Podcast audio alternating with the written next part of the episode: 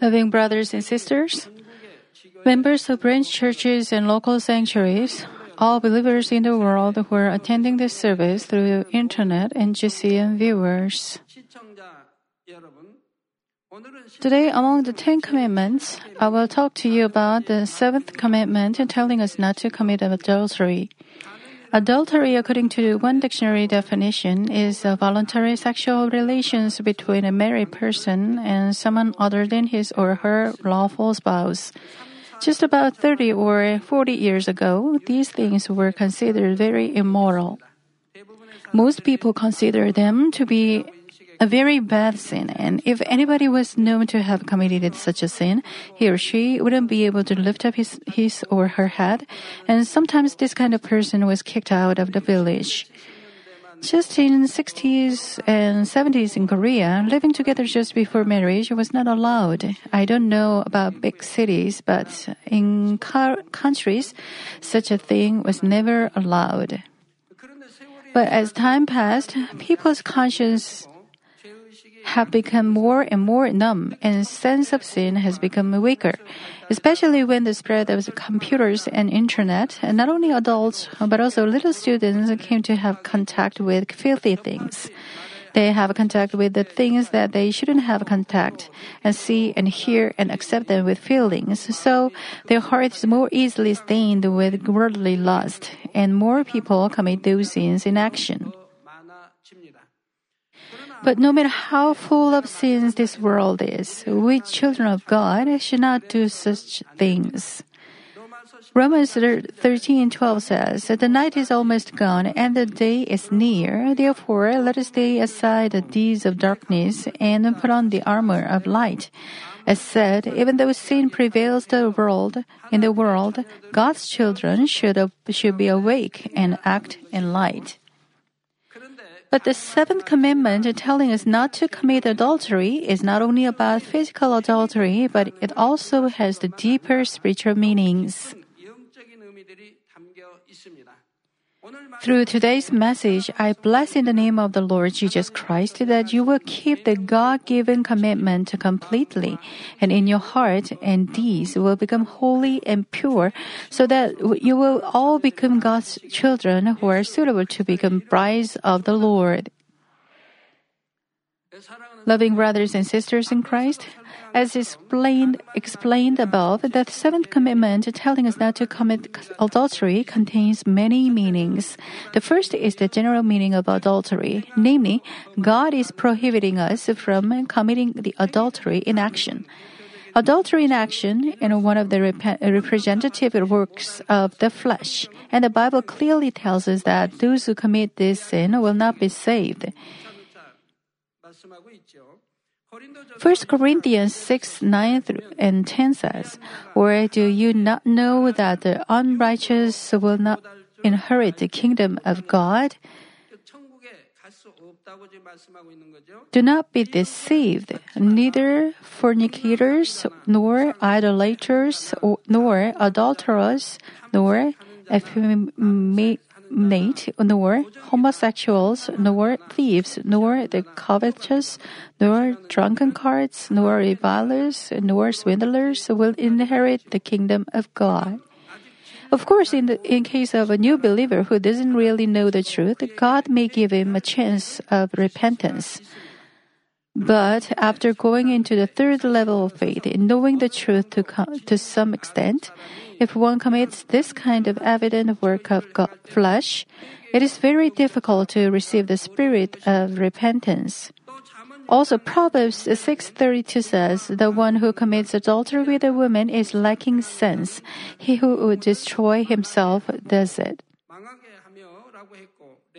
Leviticus twenty ten says, "If there is a man who commits adultery with another man's wife, one who commits adultery with his friend's wife, the adulterer and the adulteress shall surely be put to death." God strictly prohibits committing adultery. Also, I hope you will remember that the Bible strictly prohibits not only sexual relations between a man and a woman outside marriage, but also relations with an animal or with the same gender. Today, people's thoughts have changed a lot, and in dra- dramas or movies, many times they describe immoral adultery as something beautiful. Also, even between a man and a woman who are not married, some think it is okay if they are going to get married. But we should realize God prohibited these things not only some decades ago or just in the Old Testament times. But today in the New Testament times, God is prohibiting these things just as strictly. I urge in the name of the Lord that none of you should follow this trend of this world and make yourself unclean. Secondly, there is adultery of the heart. Matthew five twenty-seven and twenty-eight says, "You have heard that it was said, 'You shall not commit adultery.' But I say to you that everyone who looks at a woman with lust for her has already committed adultery with her in his heart."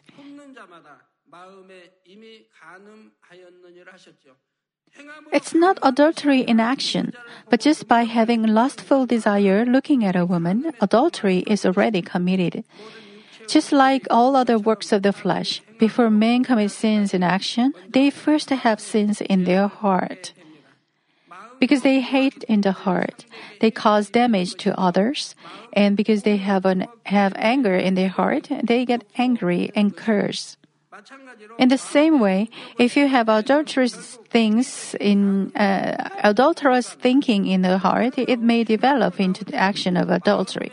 Therefore, even if it doesn't, it hasn't come out as action yet, if you just have it in the heart, it is already adultery. It is the same root of sin. Even if you didn't commit the sin in action, if you have adulterous thoughts in the heart, you cannot hide it in front of God who is looking at everything. No matter how much you pretend to be holy, if you have an adulterous mind in the heart from seeing, hearing, and thinking adulterous things, how can God recognize you as His holy child? I have even seen some people teach that men cannot cast off an adulterous mind from the heart, and they can only try to do it. But this is not the will of God at all. We cannot do it by man's ability, but if we receive God's strength through prayers and fasting, we can definitely get rid of sinful natures from our heart.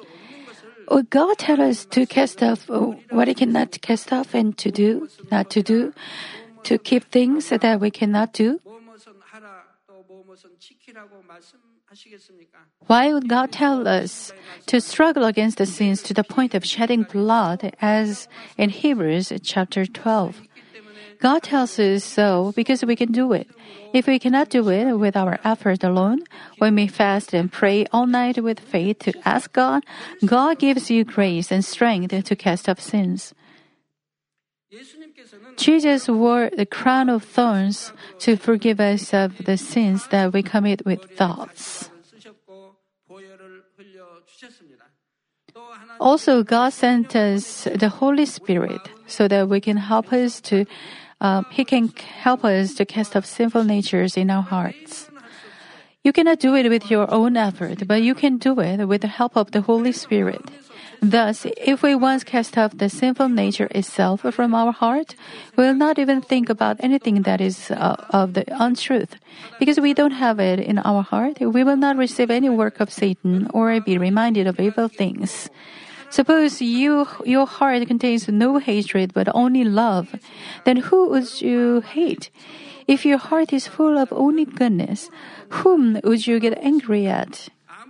Even if we may see or hear something bad, we do not accept any feeling related to those bad things, so we will not think of anything that is not truth. Of course, in the process of casting it off, you may think you have cast it off, but you may feel it keeps coming up again and again. Sometimes you will tell your stories. You thought you prayed hard and already pulled out your sinful nature, but that sinful nature is coming up again, so you asked to pray for that.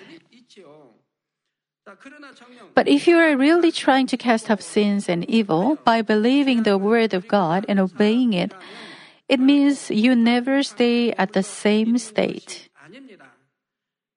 When you peel off the layer of an onion, even after peeling off a couple of layers, you still get the same layers. But if you continue peeling it off, finally, nothing will be left to remove. It's the same with our sinful natures. So if you look at it with the eyes of faith, you won't become discouraged thinking, I have tried so hard, but I haven't cast off sin's and evil yet. To the extent that you try to cast off, you firmly believe that you are definitely changing, and you hope that you will finally become completely sanctified, so you can march on with more strength. Even if you think you have already cast off some things, you should watch yourself. It's not that you already cast off, but it's coming up again. If you have pulled out from the root, it cannot come up. It can come up because it's still remaining in a certain situation. So please put out the sinful nature from the root. When you pull out some weeds, even after you cut them, they grow up again and again. What do you have to do not to let them grow again? In my Gethsemane prayer house, there is lawn. When autumn comes, it turns yellow. The green color disappears. Then, in winter, they disappear, but it's in spring, they become the lawn again. It's because the roots are remaining. So, not to let the weeds grow, we have to pull out the root of it. We should pull out the root of our sinful nature too. If you say, this is enough, it will grow up again later. You shouldn't say so. You, sh- you have to pull them out from the root so that it cannot be regenerated. It's not that you thought you had cast off something, but you are remaining the same all the time. And it's not that you didn't have such evil before and that it is newly emerging. It's just that you didn't know it, although you had it in your heart. But now you have come to realize it and cast it off. So it means you are getting closer and closer to perfection. So you should be more thankful. In the process of trying to cast off the sinful nature, even if adulterous thought came to came into your mind for a moment, God does not condemn you to have committed adultery in the heart.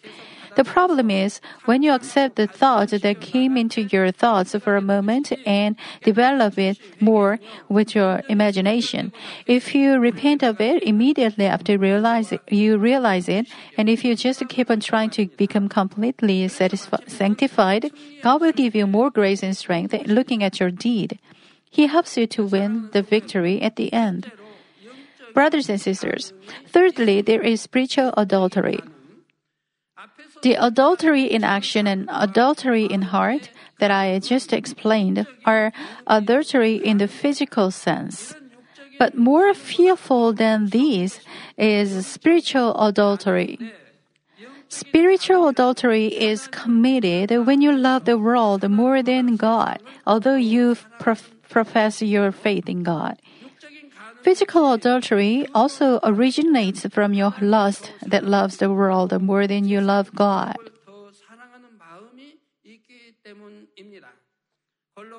Colossians three, five, and six says, "Therefore consider the members of your earthly body as dead to immorality, impurity, passion, evil desire, and greed, which amounts to idolatry. idolatry.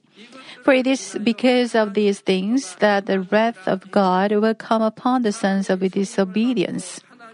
Even if you receive the Holy Spirit, experience God's works, and have faith, if you do not cast off greed from your heart, you will love worldly things more than God.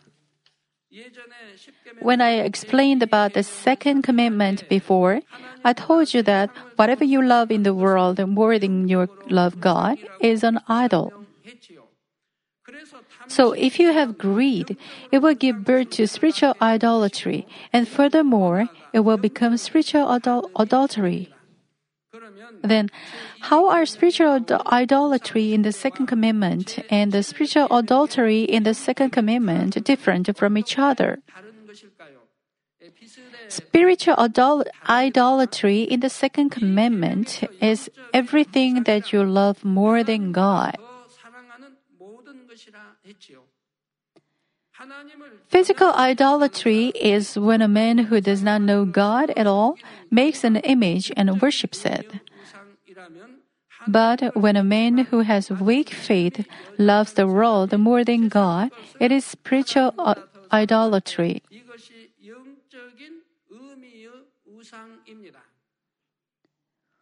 We believers in God know how, why we have to love God first. We know why Jesus is our Savior and that He became our Savior by shedding His blood. We also know that God gave us His own, one and only Son in His love for us. Furthermore, God gave us our spirit, and also He gave us the seed of life, the sperm and egg. The sperm and egg combine to conceive a baby and make us. That is why God is the Father. That is why we know we have to love God first. So, if we still do not love God first, but love the world, it is idol. Being a new believer, because he has little faith, he may not be able to cast off the world and love the world more than God. Because they have doubts thinking, is God really alive? Is there really hell? Is there really a resurrection? It is not easy for them to forsake the world and live in the world. So they may love money or fame or, or they love their family members more than God. Thus, they are worshipping idols in a spiritual sense. But as they listen to the word and pray, they experience God's answers, and they come to, come to believe in the heart that the words in the Bible are true and that there is the heaven and hell. They come to know that they should love God first, and they should try to do it. Now, even after they have certain faith like this, if they keep on loving the world more than God and continually accept things that belong to darkness, it is to forsake the love they received from God, and this is spiritual adultery. adultery. Because God, uh, because they know the love and grace of God and the will of God, but they do not follow God's will but go the opposite way. They take what the enemy, devil, and Satan like. So it is spiritual adul- adultery. It is this is not to love God but to love the ruler of the darkness. So spiritual idolatry and spiritual adultery seems to ha- be similar, but they have distinctive difference. Brothers and sisters, the Bible often likens the relationship between Israel and God to the relationship between a father and his child, but sometimes it likens it to the relationship between a husband and a wife. Here it is like the relationship between a husband and a wife who have vowed to love each other with all his or her heart. But in the history of Israel, many times the people for, people forsake, forsook the covenant of God and worshipped the foreign gods. The Gentiles worshipped idols because they did not know God, but the people of Israel knew about God very well. God chose them and led them to the land of Canaan, the land flowing with mi- uh, milk and honey, and God showed that He was alive by demonstrating so many signs and wonders before them. Yet the people were deceived because they followed their desires. They accepted the idols of the Gentiles, and they loved them and worshipped them more than God. First Chronicles five twenty-five says, "But they acted uh, treacherously against the God of their fathers and played the harlot after the gods of the peoples of the land, whom God had destroyed before them." It tells us it was spiritual adultery when the people of Israel worshipped idols. Also, Jeremiah three eight says, "And I saw that for all the adulteries of faithless Israel, I had sent her away and given her a writ of divorce. Yet her uh, treacherous sister Judah did not fear, but she went and was a harlot also." The northern Israel was committing spiritual adultery by worshipping idols and was forsaken by God and was destroyed. But even after seeing this, southern Judah did not repent but kept on worshipping idols. The people of Israel who brought about God's wrath by committing spiritual adultery finally were destroyed by the swords of the Gentiles. Still today, in, New, in the New Testament times, God's children are the brides of Jesus Christ.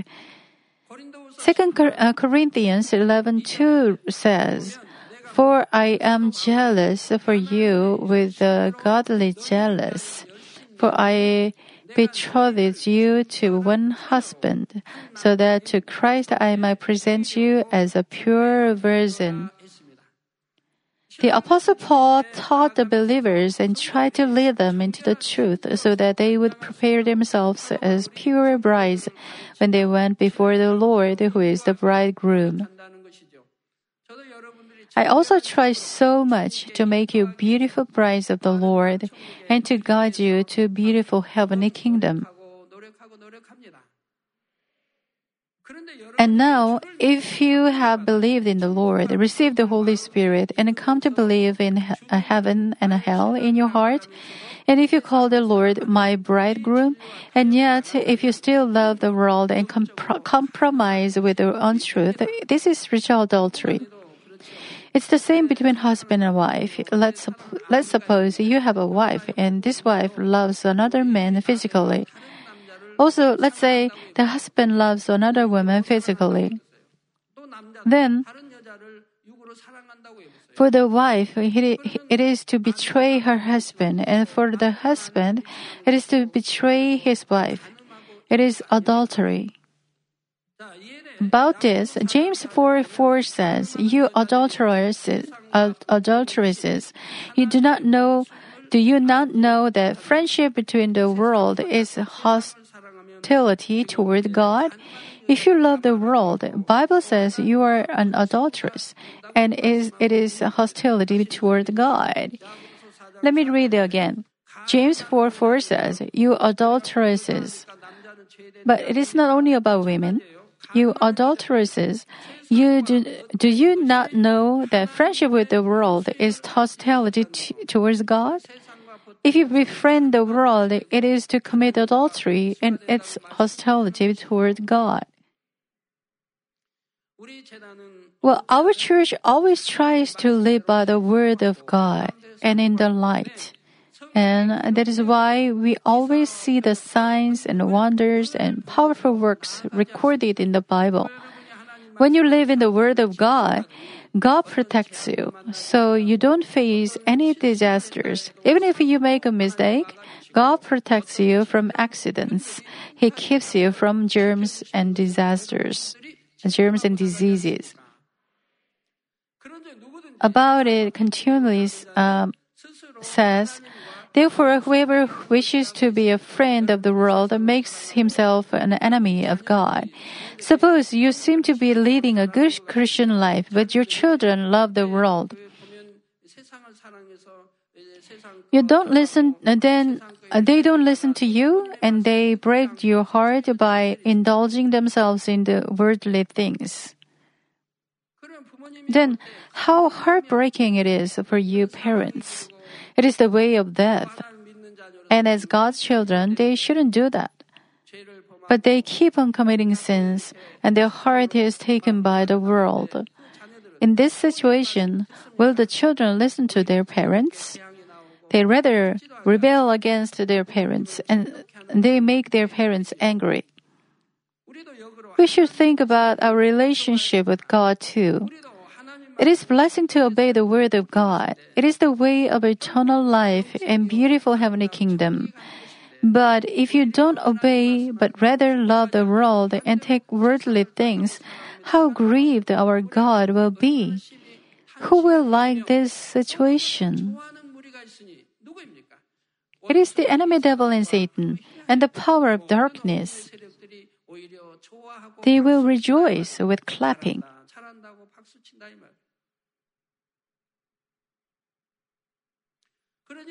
When you live in the light and in the Word of God, God is delighted, and He protects you with angels, heavenly host, the fire of the walls of the Holy Spirit, and with His blazing eyes, so the evil one cannot touch you. Then no disease or germs can infect you. Also, no disaster or accidents will afflict you.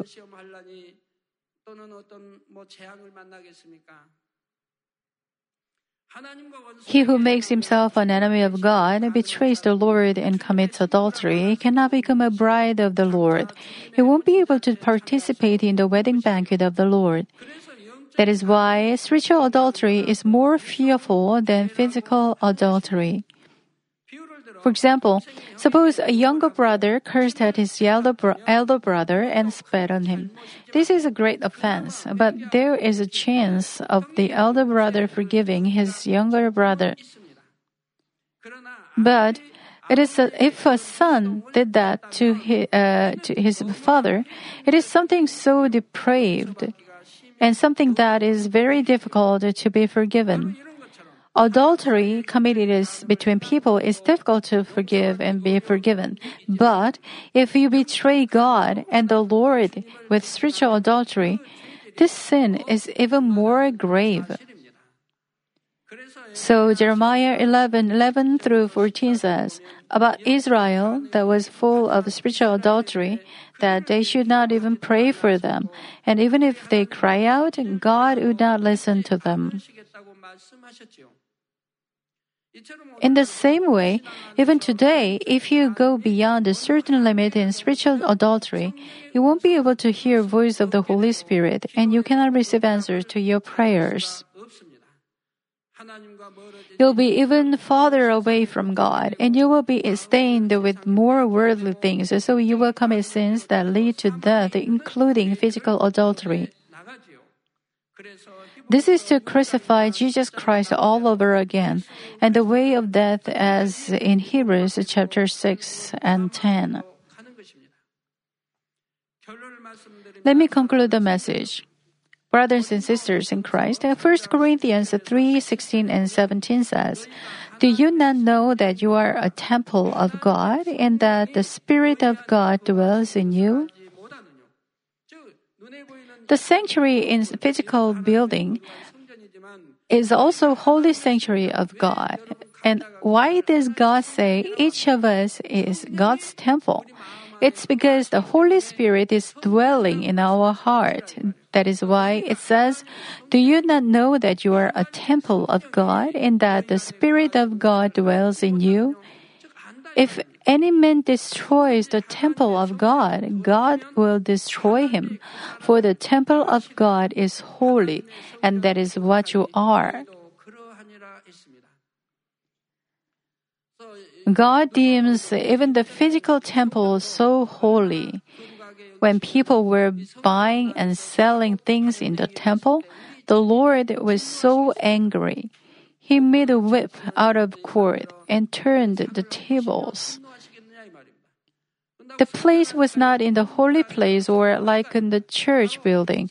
It was out on the temple yard.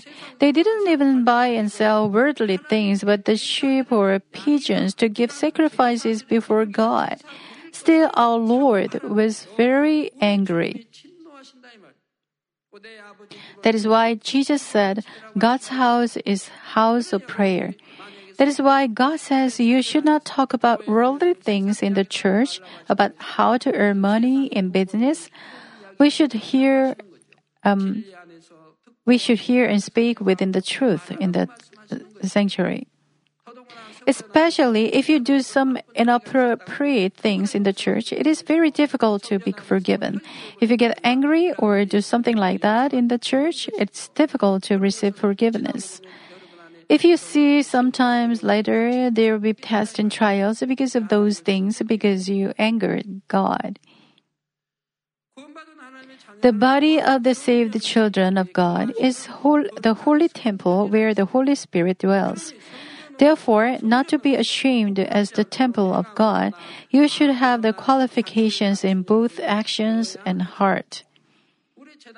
So, in this church, new believers find it difficult because I always tell you to live by the Word of God. I always emphasize that you have to cast off what God tells us to cast off. You should not do what the, what He tells us not to do. You should do what He tells us to do and keep what He tells us to keep. But even if you are a new believer, if you have good heart, and if you have been eagerly longing for the truth, and if you have come to receive salvation, thinking there must be heaven and hell, you don't find it difficult. But if you have been invited to church without, uh, with not so much willingness, you find it difficult when you hear you should stop what you are doing and cast off your love toward the world. But there is a reason why you lead a good Christian life. It's because we really love God and dwell in God's Word, which is the light itself and truth itself.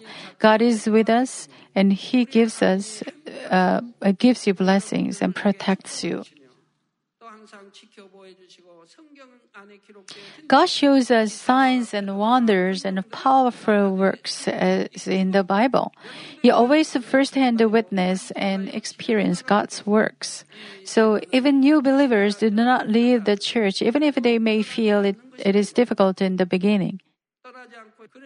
As they pray and overcome things one by one, they gain faith. And as their faith grows up, they begin to think, what would have happened to me if I didn't come to this church filled with life?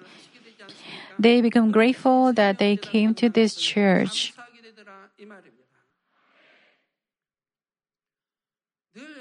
Within just one year, you witness signs and wonders and powerful works of God recorded in the Bible. In the last summer retreat, you saw a cloud of insects. From that, you came to understand the Exodus.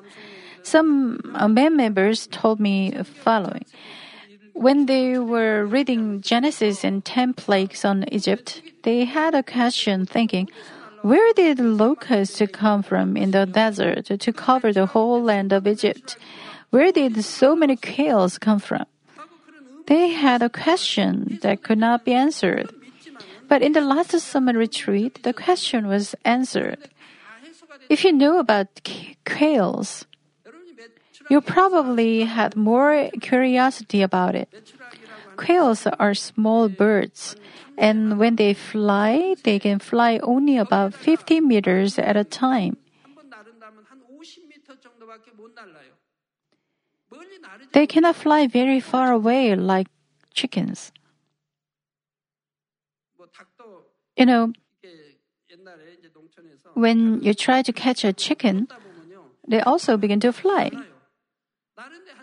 They fly about ten meters. Even very big and heavy chickens. They run with two legs, and if they are about to be caught, they begin, in, they begin to fly as far as about ten meters, but quails fly about fifty meters. Then how could so many tens of millions of quails that can fly only about fifty meters at a time come to Egypt in, a des- in the desert? It was at least more than twenty million quails. Please do not be surprised when I say twenty million. Oh, Senior Pastor, does the Bible say so? How could twenty million quails come there? You will understand. I said it was at least twenty million quails. It could have been even fifty million or one hundred million quails. What is the base of this? Quails are not big. They are a little bigger than sparrows. The quails I saw when I was young were smaller than that. But some materials say quails are bigger. Quails were very small when I was young. And You know, their eggs are very small too. Now, how many people were there at the Exodus? There were six hundred thousand men who could fight in the war. So including their wives, it is one point two million. Also, if you include elderly people, it is much more. Moreover, there were young ones who were less than twenty years old. So, at least there were more than two million people. It could have been three or four million people as well. Then how many quails do you think each of them ate? They were so eager for meat. They were complaining against God because they hadn't tasted meat since they came out of Egypt. That's why God sent them quails to let them eat enough eat enough meat. How many quails do you think each of them ate? When I was young, during the winter vacation in the in middle school and high school, we would search under the roof.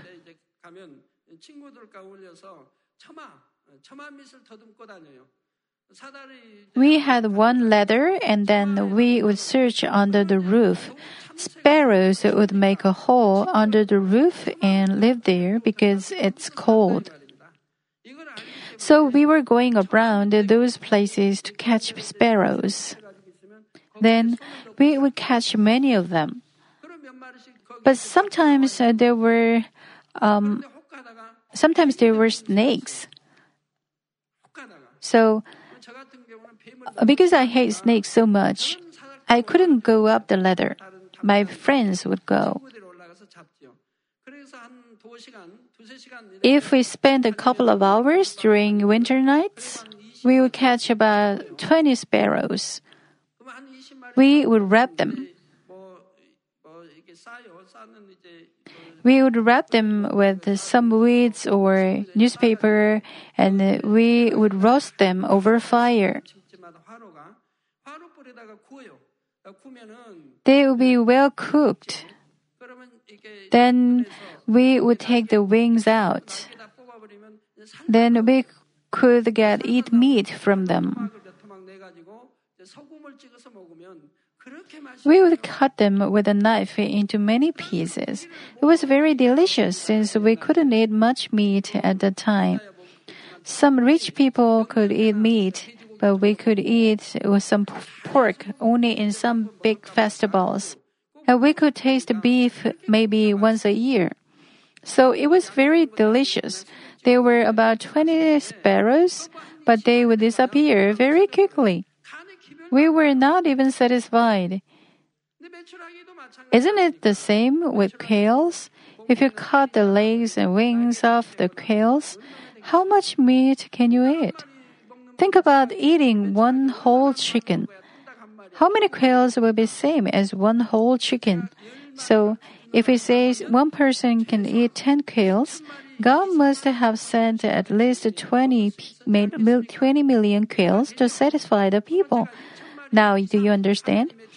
I think there wouldn't be anybody who would object when I say God sent more than twenty million quails to the Israelites. Then, how could so many, tens of millions of quails come there, while it can fly only about uh, fifty meters at a time? How could they come so suddenly and cover the sky? We experienced it. You saw hundreds of thousands of insects coming in a moment, and you also saw God destroy them in a moment. As you saw those things, and as you saw the weather conditions, many men members gained realization. Yes, so we are seeing the signs in the Bible in reality with our own eyes, and we are firsthand experiencing these things so many times. Why does God show these works? It's because you love God so passionately, pray to Him with love, and live with hope for heavenly kingdom. So God loves you too and shows you signs and wonders and powerful works in the Bible. Especially you who are leading your Christian life in this church have seen, heard, and experienced so many works of God until today. Also, you have listened to so many messages telling you about the will and heart of God, the providence of salvation, and why you have to become sanctified. Therefore, you should never forsake the will of God. I hope you won't have anything to do with not only physical adultery, but also spiritual adultery, and you will only long for the truth and fill your heart with it, so that you will become perfect brides of the Lord. I pray in the Lord, uh, I pray in the name of the Lord that you who have listened to this message will adorn yourself most beautifully, spotless and blameless as the bride of the Lamb, and participate in the wedding banquet with joy.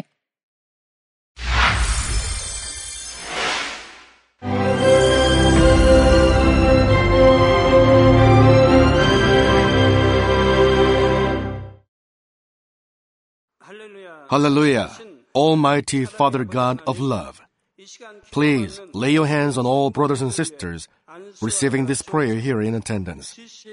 Lay your hands on all the members of the branch churches and local sanctuaries, and all the G C N T V viewers, and those who are watching via satellites, cables, and internet all over the world. Plant faith in their hearts and drive out their negative thoughts and doubts. Let all the trials and afflictions leave them. By the fire of the Holy Spirit, from head to toe, scorch their sick and affected parts, including all cells, tissues, and nerves, all internal organs and intestines. Let the light of creation come upon them. In the name of the Lord Jesus Christ, I command the enemy devil and Satan, all diseases, germs and viruses, and infirmities go away. Let the light shine on them. Scorch their incurable and long-term diseases by the fire of the Holy Spirit. Burn all kinds of endemic and contagious diseases like malaria. All epidemic diseases such as colds and fever go away from them. Protect them, Father, from any kind of germs and viruses and bacteria. Heal them of all kinds of cancers, stomach cancer, lung cancer, liver cancer, breast cancer, womb cancer, intestinal cancer, and all other diseases like AIDS, leukemia, cerebral apoplexy, high blood pressure, low blood pressure, heart disease, lung disease, diabetes, women's disease, thyroid diseases, and all inflammations. Let them be made whole from the polio, stroke, arthritis, herniated discs, and many others. Let all kinds of pains disappear from them, like back pain, headache, and neuralgia. Set them free from epilepsy, autism, depression, neurosis, and all other mental diseases. Loosen them from all kinds of paralysis and let them get up, walk, and jump. Let them regain good eyesight and restore good hearing. Let the blind open their eyes. Let the deaf come to hear, and let the mute begin to speak. Heal accidents after effects. Restore their ruptured and broken bones.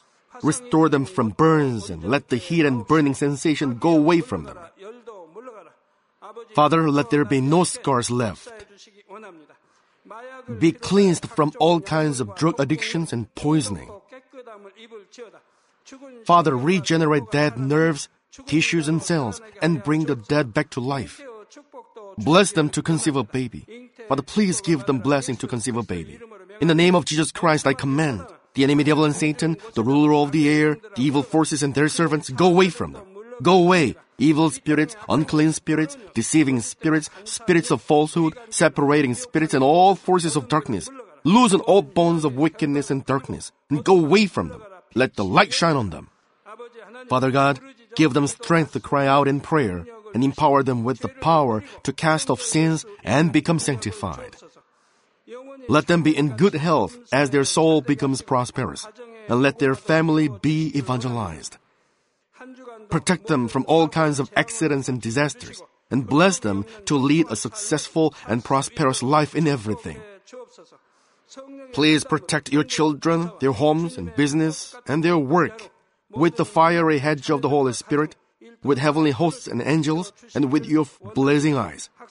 Give students wisdom and understanding, and fill their hearts with more passion and desire for study. Keep their hearts and minds from worldly things and plant into their hearts more fervent love for God. Bless your children and let them give glory to you in everything they do, whether they eat or drink or whatever they may do. Let them confess and testify to the living God I have met and experienced God and received His answers and blessings. Father God, thank you. Let all glory be to you alone. In the name of our Lord Jesus Christ, I pray. Amen.